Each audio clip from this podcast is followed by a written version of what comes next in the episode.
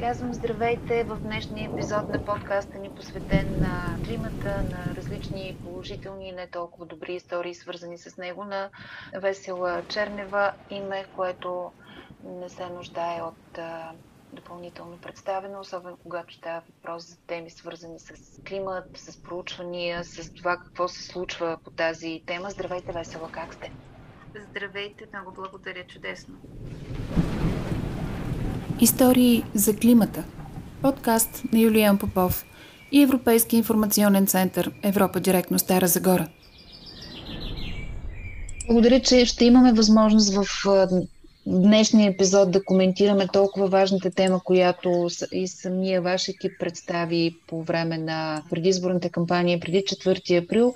Да започнем с, може би, първия въпрос, който се очертава като водещ. До каква степен климатът и енергетиката са сериозни теми в международната политика?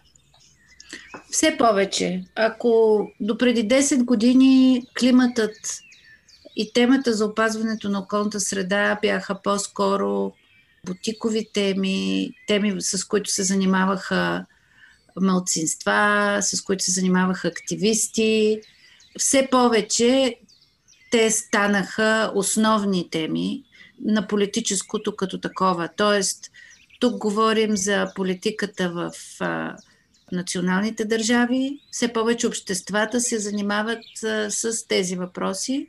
И разбира се, а, в международните отношения, защото очевидно, че проблемите на климата прехвърлят, преминават през граници и няма, така, не могат географски да бъдат адресирани, не може мерките да бъдат ограничени географски. И това ги прави още по-трудни за решаване. Но това е, което трябва да разберем, според мен, вече всички, че темите за зелените политики, както ги наричаме напоследък, са в центъра на, на правенето на дългосрочни политики въобще. А това е тенденция, която се развива във времето. А, така, да проследим самата, вие казахте, ако до преди известно време беше наистина по-скоро бутикова, сега а, виждаме какво направи Джо Байден съвсем наскоро, как върна Съединените щати в цялата тази тема. В споразумението за климата, да, това беше първото действие на Джо Байден като президент в първия ден – настъпването си в длъжност. Той подписа указа за връщане на Съединените щати в споразумението за климата, което беше от, това участие беше оттеглено преди това от Тръмп. Mm-hmm. Защото Съединените щати като най-голямата економика в света и най-голямата индустриална сила има особена отговорност а, по отношение на така, човешкия фактор в промените на климата. И примера на Съединените щати е много важен. Самите Съединени щати станаха свидетели на доста драстични промени, климатични аномалии. Имаше огромен брой, помним, и пожари, и наводнения, и бури. В крайна сметка и американското общество, което иначе знаеме, много свободолюбиво, не, не иска държавата да се намества в много от областите, особено на економиката, озря за идеята, че промените в климата наистина имат директно отражение върху ежедневния живот на хората. Затова Съединените щати, според мен, от тук нататък неминуемо, който и да е президент, ще участват в, в този дебат много активно. За Европейския съюз това е една политика, която се развиваше през годините и видяхме една кулминация около изборите за Европейски парламент, когато основната част от европейците заявиха, че ще гледат на така, ролята на Европа по отношение на зелените политики като на главна, главен смисъл, ако искате, резон детър, както се нарича смисъла за съществуване на Европейския съюз.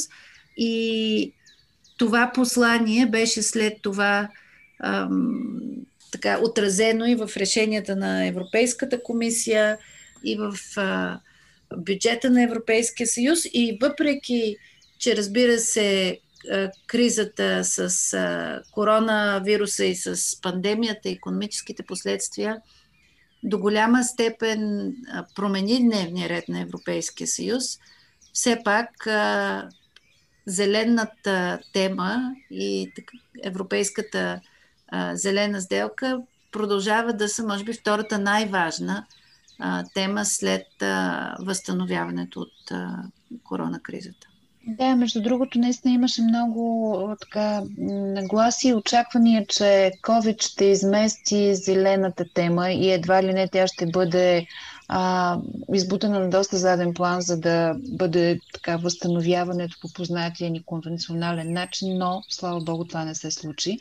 А колкото до щатите, наистина се надявам да останат а, сред водещите страни, защото знаково за всички останали е участието на всяка една голяма економика. Дали ще бъде щатите, дали ще бъде Китай, дали ще бъде Европейски съюз и всяко едно оттегляне и поставяне под съмнение първо, че демотивира Второ, че потенциала за положително или отрицателно въздействие, поне според мен, на всяка една голяма економика върху промените в климата е значителен и изкарването й ще има по-скоро негативни последици, но тъй като засегнахме темата за, за зелената сделка, така или иначе климат и зелена сделка са две понятия, които са свързани и по същество, и в публичното говорене.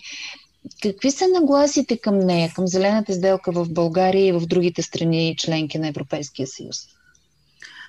В а, Европа, а, както казах, имаше много силна подкрепа. В последните години а, тя стигна така своята а, най-висока точка за зелените а, политики като най-подкрепени. Това се промени в края на миналата година. Евробарометър показа, че проблемите на бедността, страха от, а, така, от ефектите, економическите ефекти на коронакризата а, избутаха малко а, назад а, климатичните теми и зелените теми.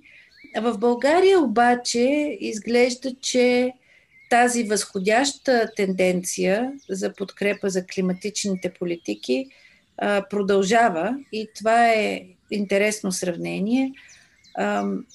Въпреки мълчанието на политиците по тази тема, за българското общество тя продължава да е много важна. Те, българите смятат мерките по, по нея за спешни, за приоритетни и наистина 85% според нашето проучване, което ние направихме представително с помощта на Alpha Research, смятат, че а, климатичните промени и глобалното затопляне наистина са а, от изключителна важност. 85% а, на практика е единодушие в обществото и ние бяхме дори така леко очудени от а, това, че няма тази тема толкова видимост в а, политическия дискурс, в публичния дискурс въпреки че над 70% от, от българите казват, че мерките срещу климатичните промени трябва да бъдат приоритетни и в а, политическите партии, в техните програми, в техните действия. Същевременно българите казват, че не са информирани и може би част от така ентусиазма се дължи и на това, че информацията за това каква е българската позиция, какви са българските проблеми, как те могат по някакъв начин да бъдат обект на държавна помощ за бизнеса или за, или за семействата, за, ако щете, индивида, това знание липсва и, и може би така, затова първоначалният ентусиазъм е, е голям. Аз мисля, че България наистина има доста какво да наваксва по отношение на разбирането за, за климатичните политики и за зелената сделка, но при всички случаи обществената подкрепа е едно много добро начало. А, да, също бях приятно изненадана, когато имах възможността да, да гледам представянето на това проучване на Alpha Research. Наистина, може би, липсва в политическото ни пространство темата за зелената сделка, но може ли това да бъде като обяснение за успеха на зелените партии в Европа, тази обществена подкрепа и желанието на обществото като цяло да има а, сериозни мерки и политики в тази посока. Как се го обяснявате? Със сигурност това е една от причините. Хората много повече се интересуват от това каква природа ще оставят на децата си, отколкото са се интересували техните родители преди 25-30 години. И тази промяна ние виждаме и в нашите деца. За тях темата за планетата става все по-важна и въобще има една поколенческа промяна, която е абсолютно, абсолютен факт. В интерес на истината в България разлика толкова между поколенията дори няма. общественото мнение в България във всички възрастови групи така е доста загрижено за, за околната среда. Може би това, което трябва да кажем по отношение на зелените партии е, че зелената тема стана в а, повечето страни от Европейския съюз мейнстрим тема, т.е. тема на всички големи партии. Няма нито една, било то християн-демократическа или социал-демократическа партия, която да няма позиция в полза на а, зелените политики. И това до голяма степен допринесе за това зелените партии да станат просто част от а, пейзажа, от големия политически пейзаж, а не да стоят на неговия, а, в неговия ъгъл. А, освен това, а, има проблем с класическите партии, и социал-демократите, и християн-демократите, в по-малка степен, може би, изпитват затруднения в това да обясняват днешния свят. Този свят, който е много свързан, в който социалните промени са всъщност не толкова в рамките на лявото и дясното, колкото са, да кажем, между големия град и селото, в който проблеми като миграция изведнъж се оказват културно определящи, ако щете. В този свят за, за класическите партии понякога е трудно те да достигнат до постоянен електорат и да не разочароват своите избиратели. Докато за зелените теми изглежда, че има все повече и все по-консенсусно разбиране, че това са важни теми и там тези разделения като че ли много по-малко съществуват. Размиват се. Добре, като говорим, че климата става все по-важна тема и на международно ниво, може ли да кажем, че климатичната и енергийната дипломация – а, могат да бъдат основа на отношенията между отделните страни и конкретно на България с други страни. Климатичната дипломация е важна до толкова доколкото зелените политики имат директно отражение върху това какъв е нашия енергиен микс, от кого купуваме а, своята енергия, какъв тип енергия купуваме, с кого си сътрудничим, а, така че нашите производства да станат по-малко енергоемки но също и с кого работим, за да можем да изчистим въздуха, да кажем, в региона. Балканите, впрочем, са един от най-замърсените от към качество на въздух региони в света. Така че, безспорно, има много место за, за климатичната дипломация. Тя може да се превърне включително в мост за постигане на разбирателство с съседи, с които иначе имаме трудни теми. Например, енергийната независимост на Балканите и конкретно в момента с Република Северна Македония може да бъде една прекрасна тема, която може да се използва за, за сътрудничество, включително в електричеството, но също и в зелените политики, до каква степен изобщо тези страни, които не са членки на Европейския съюз, могат лесно да се пренастроят – без необходимите инвестиции това ще е много трудно. България може да се, например, превърне в страна, която да превежда, така да се каже, на балкански язик а, зелените политики, а, но също българските бизнеси могат да използват а, и част от инструментите на Европейския съюз за регионално сътрудничество, нещо, което, впрочем, а, примерно страни като Гърция правят много успешно. Така че а, това е въпрос малко и на осъзнаване, че става дума тук за една възможност, която излиза извън класическата, класическото поле на дипломацията, а, но отваря много нови врати, а, в които има место и за българския бизнес, и за българската наука, а, и разбира се за българската дипломация. Добре, аз слушайки ви, така, понеже знаете, че агенцията, за която работя е в Стара Загора, разположена, това е един, тази тема за зелената сделка и за климата е изключително така с висока чувствителност.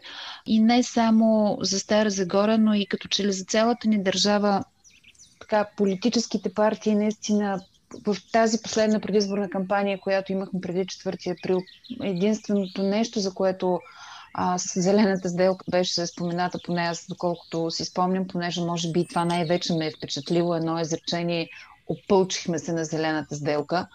А, нали, ние не искаме някой да ни налага, в случая Брюксел, какво мисли бюрокрацията, образно казано и така нататък, но готова ли е в този смисъл България да води преговори като самостоятелна държава за климатичните проблеми? Имаме ли такава климатична дипломация, за която говорихме, че може всъщност да позиционира страната ни в една много по-добра светлина на международната сцена? На първо място България трябва да знае какво точно иска да направи в контекста на плана за възстановяване и на зелените политики. Което се оказа трудно, да.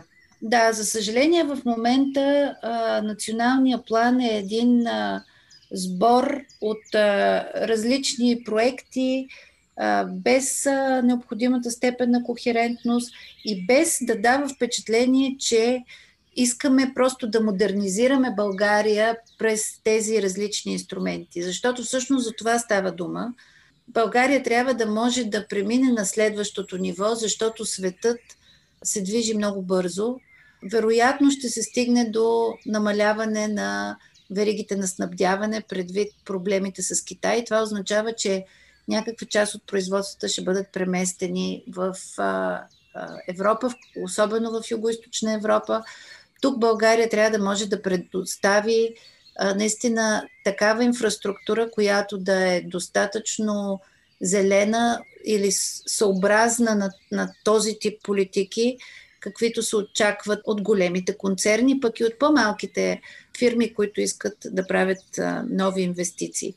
Давам това просто като пример, защото тези пари, които трябва да дойдат по зелената сделка, те трябва да се използват като един вид кукличка и да привлекат след себе си още инвестиции. И за тази цел наистина България трябва да мисли по-дългосрочно и трябва да може да си представи българск, българското правителство, което и да е то, трябва да може да си представи как би искало да изглежда страната ни след 10, след 20 години, къде да се намира по отношение на своите съседи, на своите конкуренти, по отношение на в, в един по-голям е, европейски контекст и така нататък.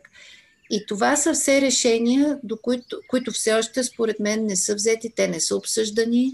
А, ние продължаваме да говорим, включително за това как може да се опълчим срещу затварянето на въглишните централи, което а, според мен е някакси загуба на времето на, на хората в региона, защото да, това да ги заблуждаваш, че, че може тази индустрия да продължи да съществува само заради някакво упорство, това наистина означава хората да имат по-малко възможности утре, защото със всеки изминал ден добрите решения стават по-малко.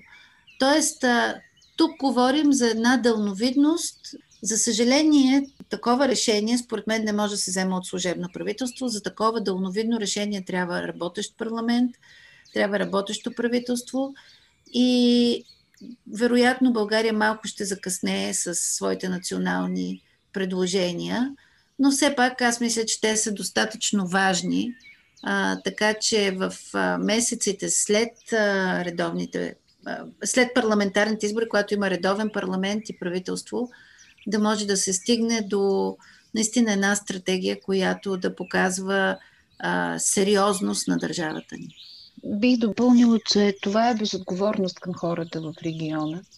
Именно защото се така доста стесняват възможностите за едно по-устойчиво развитие, което да, да смекчи този преход, да, да привлече нови, точно така наречения решоринг на Европейската комисия, нейната индустриална стратегия, което е болното за мен.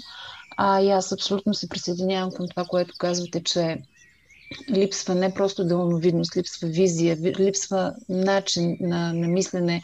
Казвам липсва, защото няма дори най-малки наченки. За това ще дам един пример. За регион като Стара Загора, Перник и Кюстиндил има отделни средства по зелената сделка и вместо отиващото си правителство което имаше достатъчно време, според мен 4 години, тези неща не се знаят от вчера или от завчера, да се умее да направи много добрия баланс между а, териториалните планове за справедлив преход за тези три региона и плана за възстановяване и устойчивост, така че тези региони да се позиционират като новото индустриално лице на България с чистата енергия, която големите инвеститори, всички знаем защо Google, Microsoft и Amazon отидаха в Гърция, въпреки, че продължаваме да обясняваме как имаме най-бърза интернет в Европа и това като че ли е абсолютно достатъчно условие нещата да се случат, а всъщност това, което в момента се получава вече е очевидно, макар че опасенията ни тук в Стара Загора са от самото начало, всъщност правителството се опитва да раздели средствата, които са за Стара Загора, между още пет области, които не са толкова интензивно енергийно интензивни, като също време твърди, че парите, които се предоставят от Европа, са крайно недостатъчни да се компенсира това, което ще се случи в Стара Загора. Ето това е нещото, което мен ме притеснява и да, не е работа на служебно правителство, определено, но пък а, има една поговорка тук на Балканите, че в а, мътните води най-добре се лови риба. Така че се надявам хората по места наистина да се умеем да осъзнаем какво трябва да направим и да бъдем доста по-информирани и активни. Много ви благодаря за този епизод, за това, което споделихте. Радвам се, че наблюденията ви показват, че обществото в България става все по-зелено в търсенето си и в настояването си за политики. Надявам се и политическите партии да се умеят да осъзнаят и озреят за това. Благодаря и аз. Чуйте историите на известни и не толкова известни българи всеки четвъртък в YouTube – и на фейсбук страницата на Европа директно Стара Загора.